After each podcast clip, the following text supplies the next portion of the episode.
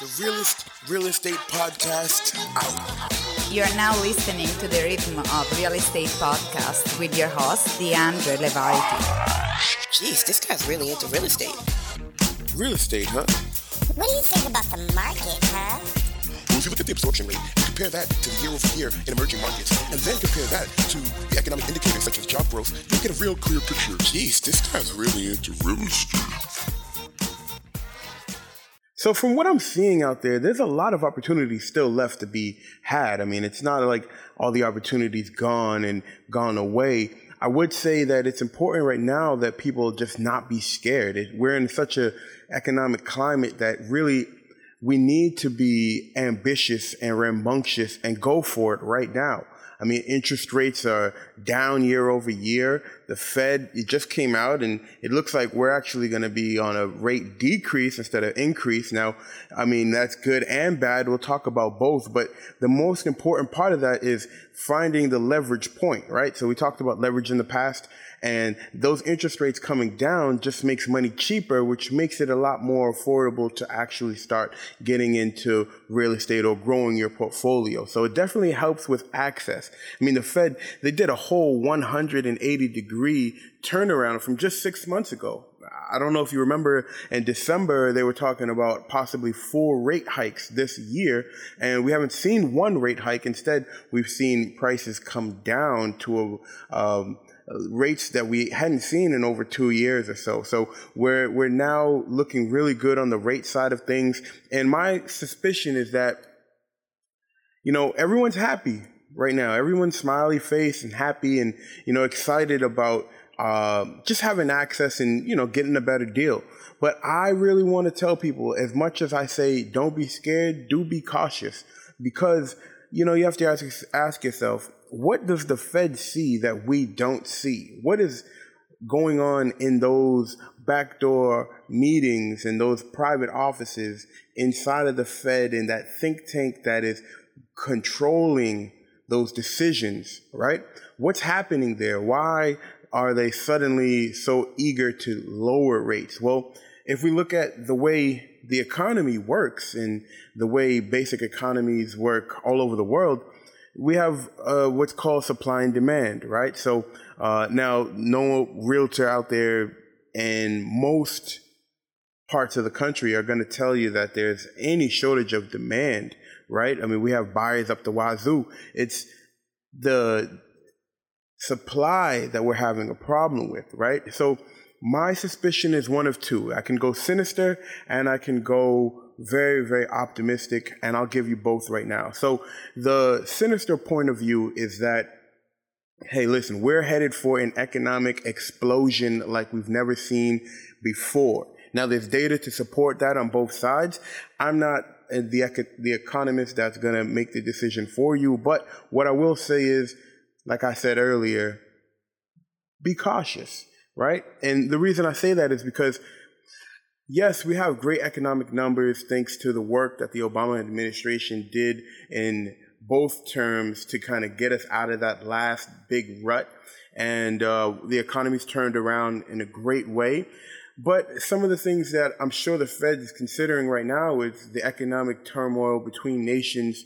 Uh, we got uh, the, the tariffs that are going on between the U.S. and Mexico, U.S. and China. I, we even have U.S. and India now. I mean, countries are just basically lining up to get the tariffs smacked on them. And we got a president who's lining us up for isolation in the world, right? So the Fed is doing its, its job in maintaining the fire that this president is putting up. And, um, you know, as a real estate guy, I can understand why he's making some of the decisions he's making for the real estate business, not for the country. But this is not a politics or political podcast, so I'll spare you on my opinions there.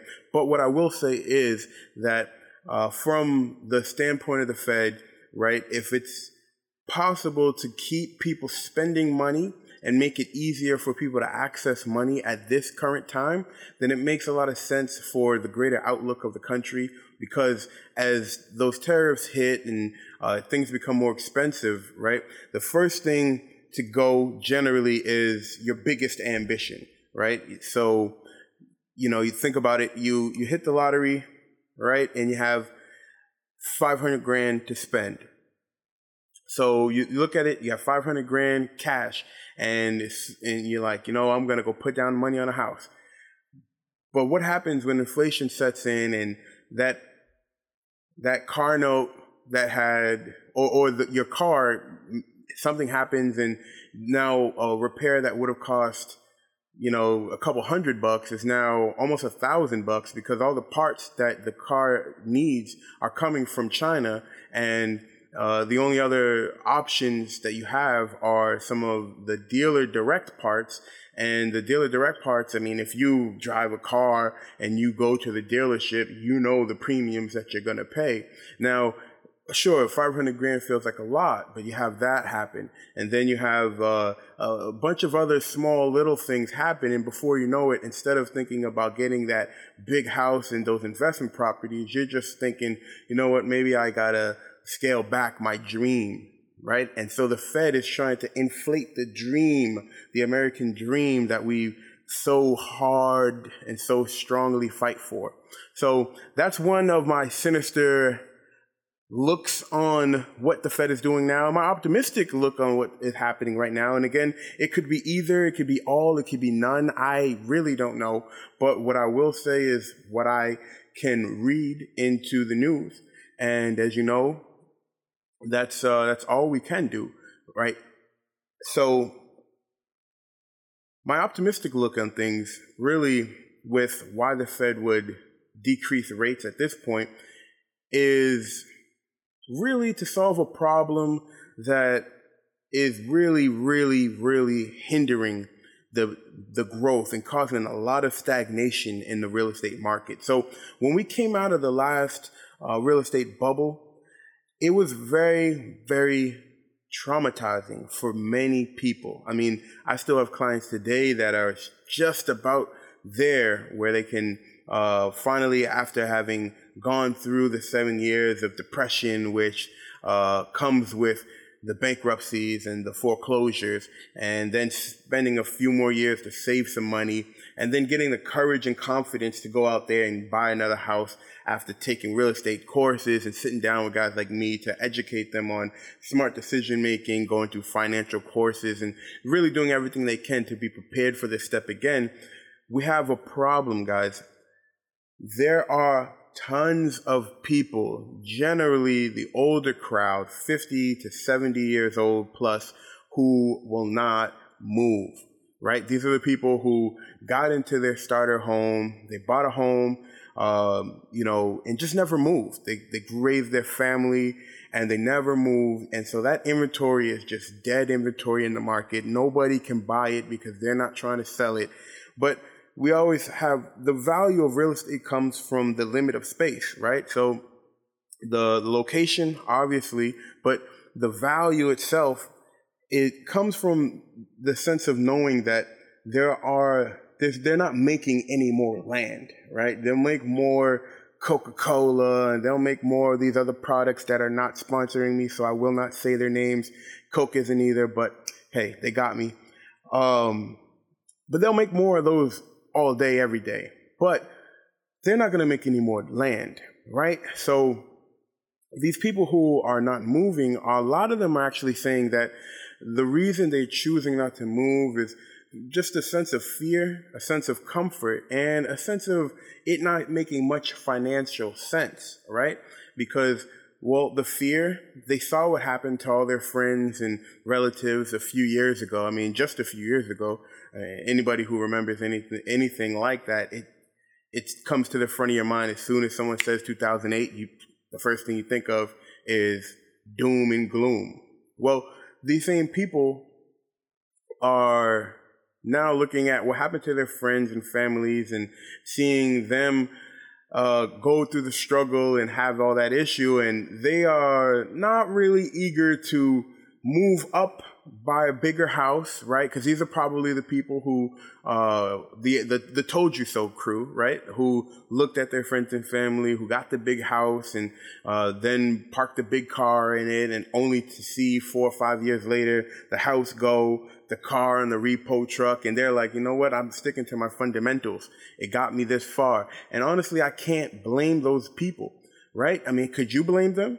It's, it's terrible what happened to families all over the country and uh, all because of greed from bankers, which we ended up having to pay back, right? It's ridiculous. So I understand where they're coming from. Just want you to get into their mindset. But because they have that particular mindset, we have to understand that if they don't move, then the younger people, right? The people who are coming up out of high school, going into college, the people who are graduated college and grad school, and all the younger crowd, the millennials, are really suffering in finding inventory. So you have different tiers, right? Every every few years, every ten years or so, uh, new milestones, if you will, in life. And one of the milestones that used to really mark adulthood in America was purchasing your first home. But as just with the baby boomer crowd, once they got old enough, they all went out and bought houses, and that did wonders for the economy. Unfortunately, those same people now are not creating the space, right, that is needed for the generation behind them to do that.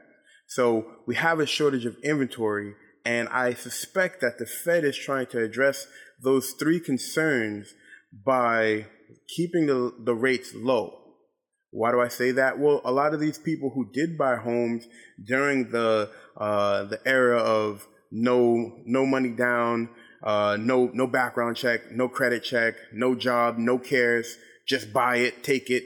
We don't care, right? During that time frame, people were so eager to buy properties that they did not consider their financial ability to maintain the property, let alone, let alone actually read the details of the loan that they were uh, acquiring. So, wh- why do I say that? Because the, that has caused a huge amount of anxiety when it comes to the process of getting a loan and really understanding your finances. So, these people that are not moving, who've been in their houses for 10, 20, 30, 40 years, right? They, and I'm talking specifically about the starter homes, the condos, um, not your big sprawling estates or anything like that. In fact, what we need to do is get them to move in that direction. And uh, I believe the Fed is working on that. So what I'm what I'm getting at is their financial insecurities are playing out in the market right now. They are locked in on their rates.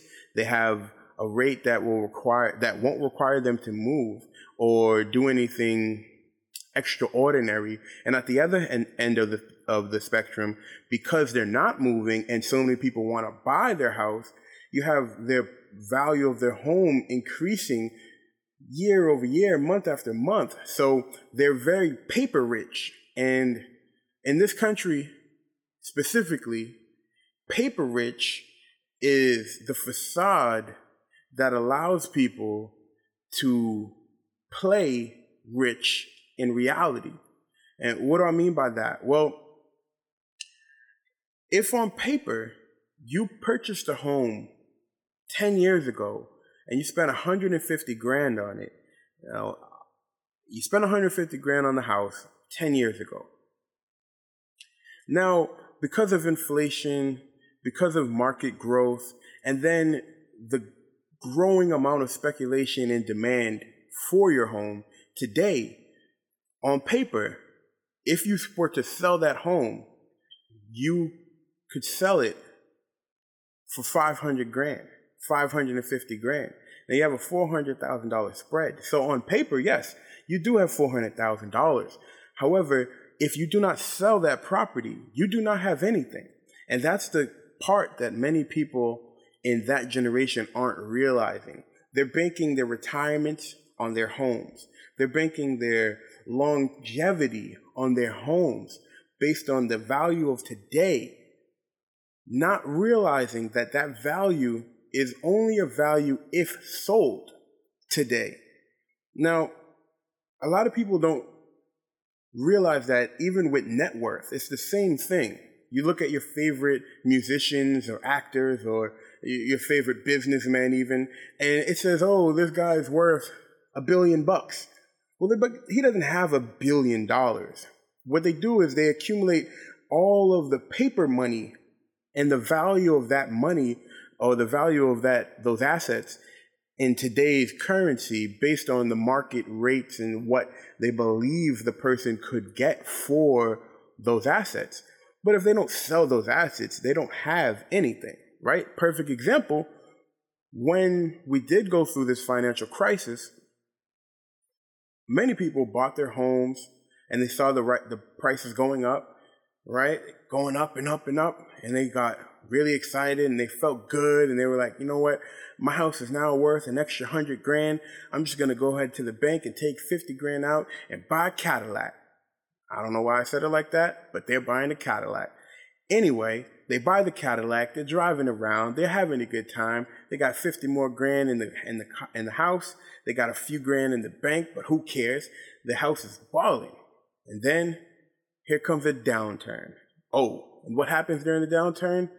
The house value goes down. So now they're upside down. Have you ever heard the term in water? Yeah, well, their house is all in water. They're deep in it, knee deep with no boots on. I'm talking, they are getting it bad. Still got the Cadillac though, and they're driving and they're moving and they're, grooving. But now instead of driving that Cadillac for joyrides, they're driving that Cadillac to the second job. Yeah, they're driving that Cadillac to the second job to make up the money that the mortgage won't be able to afford because now they have no money in the bank and the house is worthless or worth less than what they thought it was. And it, then they can't keep it month after month. You know how the story goes. Sooner or later, they get the letter in the mail. The investors get notice that they've got notice, and you're getting calls from We Buy Ugly Houses or whoever trying to buy your house for next to nothing, and you have to sell because you have no options. So, what I'm saying to the older crowd is you gotta strike while the iron is hot. And now the iron is cooling off. You can look at markets all over the country and prices are falling. People cannot keep up with these ridiculous prices. You still have very, very ambitious people who are willing to pay top dollar, but that top dollar is less than it was six months ago. And I predict that it's going to be less than it is today, six months from now. So, what does that mean? You have the window of opportunity. This is the time to take your your profits, right? Every every person who purchases real estate, if you know my philosophy, you're a real estate investor if you own real estate. I don't care if you intended to be one or not. If you purchase property, you are an, officially a real estate investor and it behooves you to act like it. So every investor has an exit strategy before they even open the door. They know exactly how they're getting out of that thing. Seven years, 10 years, buy and hold for X amount of years, see a certain amount of inflation or appreciation and get out. Right?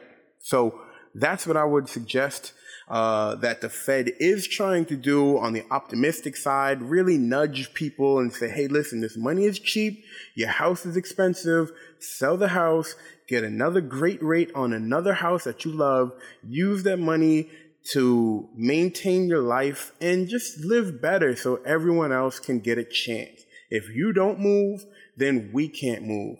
And unfortunately for the, the millennial generation, we already have enough things stacked up against us.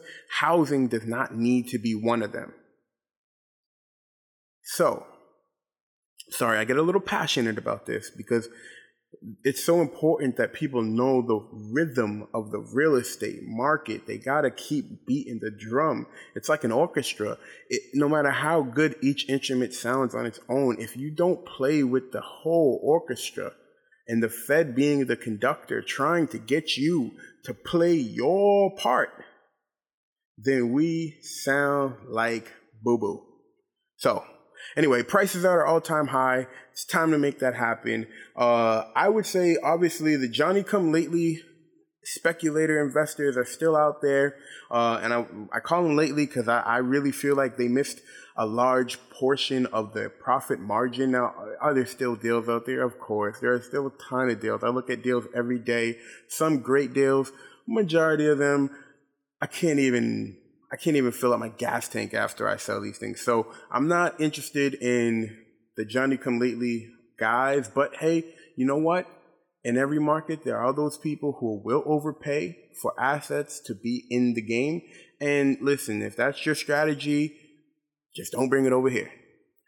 Other than that, um, you have scared but cautious old home old homeowners who are just holding on to a dream, a feeling, um, a, a, security blanket, whatever it may be. Uh, but I, I really believe that it's on the younger generation to start inspiring people and making them knowledgeable about what they should and, sh- and need to be doing to make this happen. Uh, you know, buy your, your your house, or if you don't feel like buying a house, if that's not the thing for you, there are a lot of senior communities. There are other towns you can live further in the suburbs. There are so many options, but you have to move.